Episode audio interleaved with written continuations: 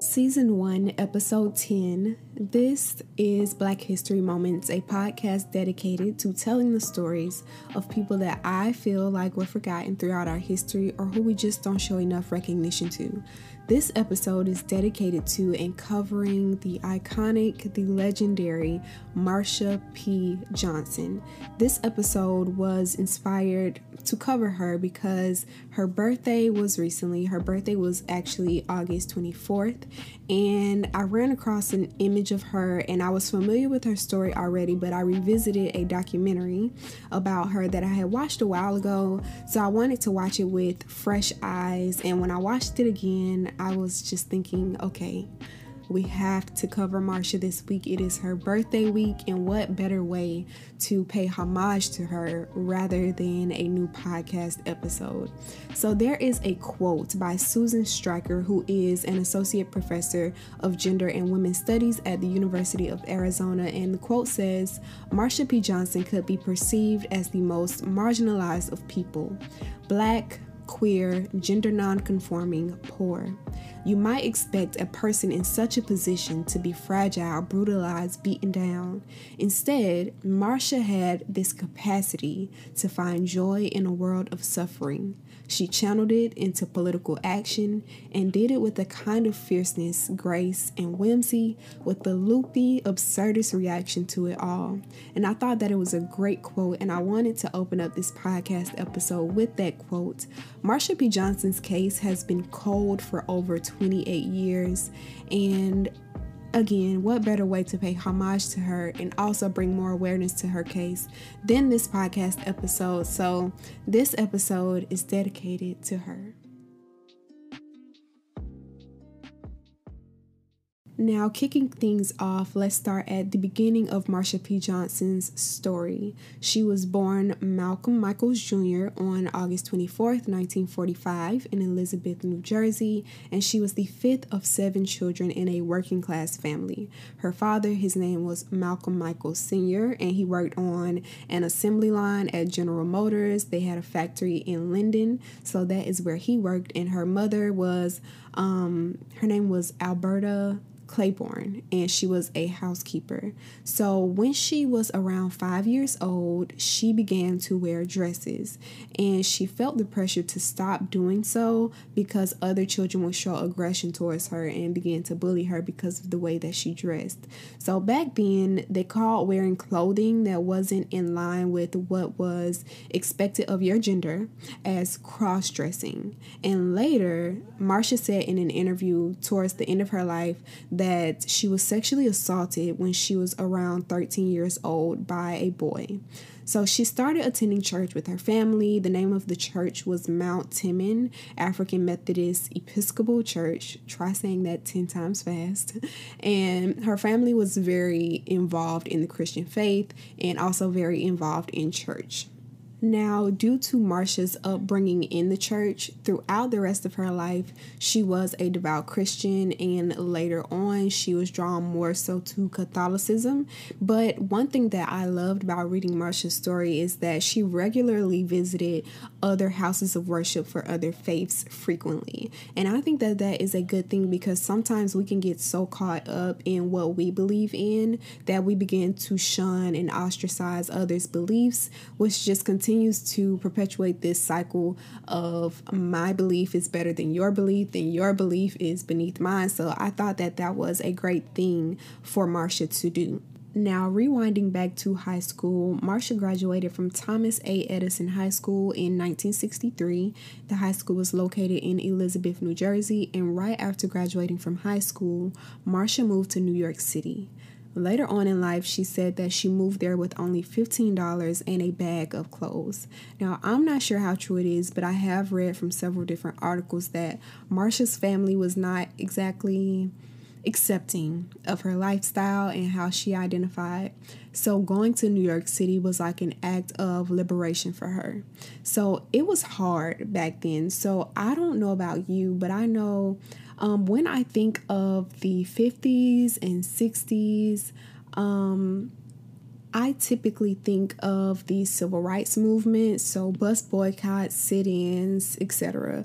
I never considered this aspect of the 50s and 60s. So back then, New York State had just downgraded sodomy from a felony to a misdemeanor, and that was in 1950. But persecution of gay people and also the criminalization of their activities were still a common thing. Same sex dancing in public was prohibited, something that I never um, considered before reading about this. The state liquor authority banned bars from serving gay people alcoholic beverages people could be charged with sexual deviancy for cross dressing. Um, and at this time, being gay was classified as a mental illness in the United States of America. Gay people were regularly threatened on a normal basis by police and they were beaten by police and they were also shunned by many people in society.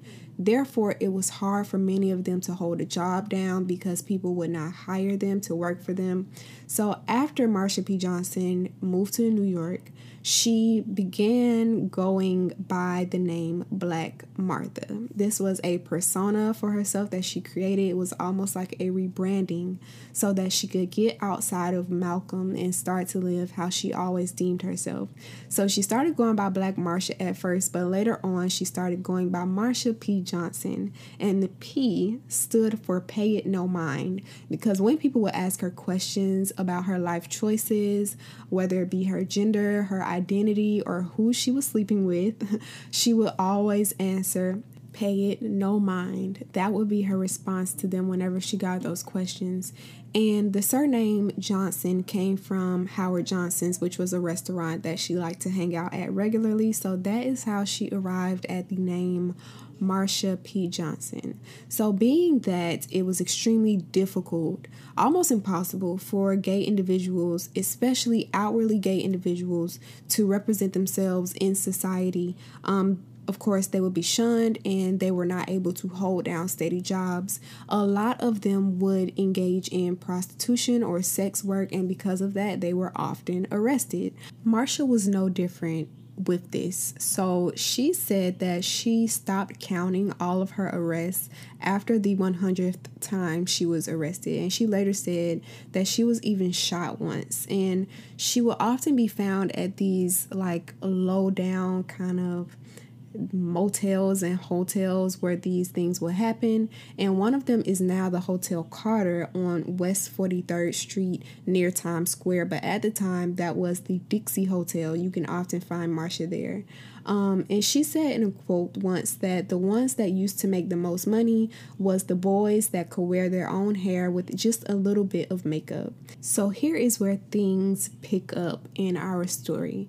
On June 28, 1969, Marsha was at the Stonewall Inn, which was a bar on Christopher Street in New York City. At the time, this community, this location was the epicenter or the hub of the gay community. But that day, early morning, things turned violent, and this is where the revolution started. The police forced over 200 people out of the bar, out of the Stonewall Inn, and onto the streets. It was there that they began to use excessive violence against them. LGBTQ plus people were arrested, on questionable charges. They were handcuffed and they were publicly forced into police cars right there on the street. So the LGBTQ community was fed up. They were tired of this persecution from the police in New York City and they were tired of being targeted by them. So they saw this and they took this as an opportunity to start their own revolution. They spilled out into neighboring streets for several days, and this is where things got fierce for them. So there are many different stories about the events that occur at this time. Some people call it a revolution, some people call it a rebellion, a riot, or an uprising. But to me, it's all the same. Marsha P. Johnson took this time to really spearhead a lot of the um, protests and walks that occurred right after Stonewall this moment in history was the jumpstart or the first domino to fall, which actually prompted the first gay pride parades in 1970. Now, not only was Marsha P. Johnson um, one of the main figures in this movement, but also her friend Sylvia.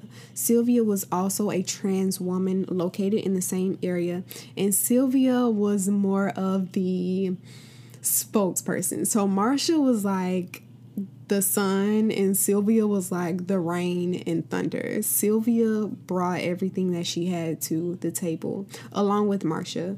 So they joined forces with these marches and with these protests, but unfortunately as the movement grew, trans people and people of color were pushed to the side, although these were the same people that really sparked the movement in the first place. So instead, the faces and the leaders of the movement shifted to white men and women. And honestly, one of the saddest things that I saw while I was researching this was Sylvia's story. So, the March of 1973 there was a stage where they had different speakers. Now, mind you, Sylvia and Marsha had been vocal advocates to jumpstart this entire thing.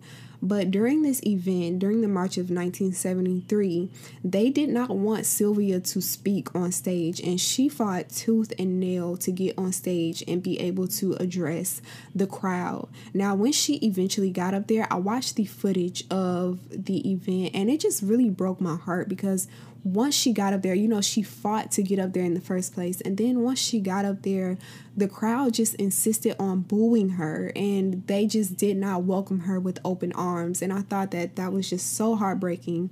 So you can, if you watch the footage, you can just see the hurt on her face because imagine you are a member of this community your community is supposed to accept you before anyone else does. Like that is what you would expect, right? But that was not the case for Sylvia and they booed her and she was so upset that when she left that march trigger warning um I'm going to be mentioning something coming up. When she left that march, she was so upset with how the crowd received her and reacted to what she was saying. And she was only trying to say that they wanted to be included in the movement and that they were doing what it took to be able to help people within their community, people that had been arrested, people had been writing them letters from jail saying that they needed help and they were doing everything that they could to help those people. And she felt like the gay community was not doing what it took to protect trans people. So she goes back home, which was the Star House, and I'll tell you what the Star House is in a little bit. So she goes back home to the Star House and she tries to take her own life. And Marsha came home and found her. And thank God that she came and found her when she did because she was almost dead and she actually had to get 60 stitches in her arm and she would not have lived had it not been for Marsha coming to find her. So I wanted to tell you all that because it just really broke my heart that trans people and people of color were one of the main or the main people to jumpstart this movement and then they were pushed to the wayside during the movement. So, the Star House. The Star House stood for Street Transvestite Action Revolutionaries, and this was started by Marsha P. Johnson and Sylvia, and it lasted from 1970 to 1973. And it was basically a location where they would have kids. Um, they could stay there if they were kicked out, if they were shunned, if their families didn't accept them, if they were living on the streets. They could come there and stay, and it was an advocate for young transgender youth.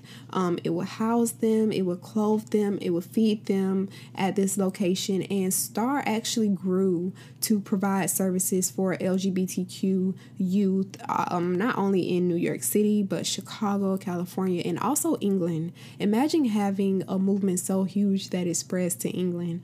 That is just, it just, it warms my heart. So, not only was Star providing a physical location for them to live, it also grew to be a revolutionary hub of sorts, I guess you can say. So, Marsha said in a quote that the goal of hers was to see gay people liberated and free and to have equal rights that other people have in America, with her gay brothers and sisters out of jail and on the streets again. Now, she also added, in a reference to the radical politics of the time, again, the 70s was a sight to see. Um, she said that we believe in picking up the gun, starting a revolution if necessary. Now, her fame, I guess you can say, really grew in the 70s and she met Andy Warhol. He took Polaroids and pictures of her and actually included her in a portfolio of his in 1975 and I thought that it was interesting that um, I was watching an interview with her sister and her brother, and her sister and brother said that she told them that she knew Andy Warhol and they were friends, and they actually didn't believe her just because it was kind of like, yeah, right, get out of here. So I thought that that was an interesting little tidbit for you all.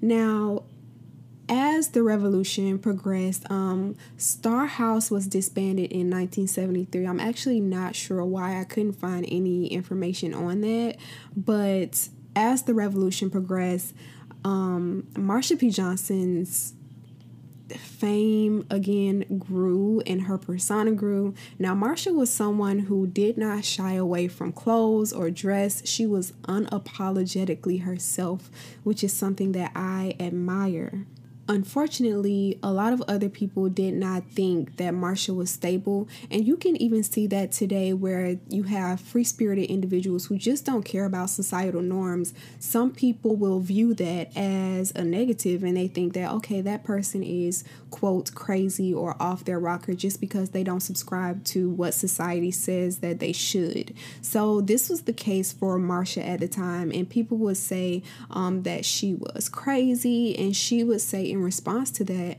that I may be crazy, but that doesn't make me wrong. Now, Marsha had experienced a lot of loss, especially at this time, and she was grieving a lot of her friends who had passed due to people killing them, or they were in jail or behind prison doors, or they had passed due to HIV or AIDS. Now, in an interview in 1992, Marsha said that she had been HIV positive for two years now. So that means that she contracted the HIV virus in 1990. I said all of that to say because there were several people who used to refer to her as crazy, um, and they would really talk down on how she would be because sometimes she would be in front of a Catholic statue grieving, crying, and people would say that she was crazy, but she had experienced a lot. Not to mention, she was still, you know, living in poverty. She had been living with a close friend of hers for years now by this point. Um, so she was dealing with a lot. So I really wish that people had more compassion for her at the time. Here is where things get funky again. Marsha's body was found July 6, 1992, in the Hudson River near the Christopher Street Piers. Now, quickly, almost immediately after her body was found, the police ruled her death a suicide. However, there is conflicting evidence on what happened to Marsha. Someone said that the last time they saw her was July 2nd. Someone else said that the last time they saw her was July 4th. The person that said that they saw her on July 4th, her name was Kitty. Now, Kitty said that she'd seen Marsha earlier in the day and that they said that they would meet up later that night to go out because, of course, it's the 4th of July. Why not go out? Um, and her body again was found on the 6th. So I'm giving you a timeline here. Now, Kitty said that when she showed up later that night, she was waiting on Marsha, but Marsha never showed up. And someone told her that Marsha had gotten in the car with some mm, iffy looking figures, some iffy looking people, and people were thinking when they saw her get in the car, she shouldn't have gotten in that car. So that is the last Kitty heard or saw Marsha. Now, also, there was a call that was made to police on July 5th. So, that is the day before Marsha's body was found. Now, this call was reportedly saying that Marsha was being followed by two men, but the lead was never followed up by police or investigators. When they found Marsha's body in the Hudson River, um, one of the people that was there, a bystander who was on the pier, he said that when they pulled her body up, there was a hole in the back of her head. However, it was not listed on the medical examiner report. So, a lot of people rallied together in the gay community to go to the police precincts because the officers weren't giving the necessary attention to the disappearances and the murders of trans individuals, and they weren't giving the necessary attention to Marsha's case. And there are several theories surrounding Marsha's passing. Some people think that it may have been dirty cops that did it. Some people think that it was the mob. Some people think that maybe she did jump because she was dealing with so much in her life. Now, Marsha had a fear of the mob. Her roommate, who I mentioned earlier, was investigating the mob's involvement in the Gay Pride Festival. They were involved in the festival because they were kind of like organizing it and spearheading it. It had moved from being in the hands of people within the community and somehow the mob got a hold of it and they were now the ones that were handling um, the gay pride festival which is ironic because they were some of the same ones who did not allow gay people into their establishments and businesses but I rest my case on that.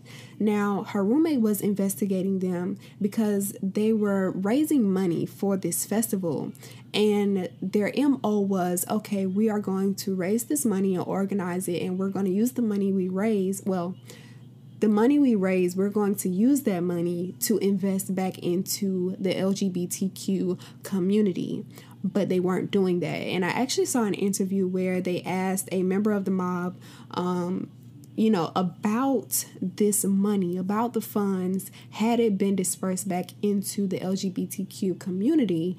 And he kind of like bypassed his answer. He was never able to give a solid answer as to where the money has gone. It was very vague. So Marsha was afraid of the mob because the mob had actually been making threats towards her and her roommate. So that's a theory that people have as well. Um, and her roommate actually said that maybe Marsha was not home because she didn't feel safe with the threats that the mob was making. So those are the theories surrounding Marsha's death. And this case has been cold again for over 28 years. In 2022, it will be 30 years that this case has been cold if they don't, you know, close it by then. Now, they did take her medical exam to an independent medical examiner and he said that there was no evidence of violent assault against Marsha but there was also no evidence to say that you know someone couldn't have been chasing her and that is what caused her to fall over into the water. So we just don't know. Now i do want to include these stats from the human rights campaign um, and this is for the United States in 2019. So in 2019, at least 25 transgender or gender nonconforming people were fatally shot or killed by other violent means. 91% of that number they were black women. 81% were under the age of 30 and 68% lived in the South. Now, this again is a quote from the Human Rights Campaign. They said that this is not a new problem. In the seven years that the Human Rights Campaign has tracked anti transgender violence, an average of at least 22 transgender and gender nonconforming people have been victims of fatal violence per year. We say at least because the stories detailed in the report very likely undercount the number of transgender and gender nonconforming people who were killed in the US this year. Although advocates, bloggers, and media groups have elevated the epidemic, of violence against transgender and gender nonconforming people in the past several years, um, data collection is often incomplete or unreliable when it comes to violent and fatal crimes against transgender and gender nonconforming people.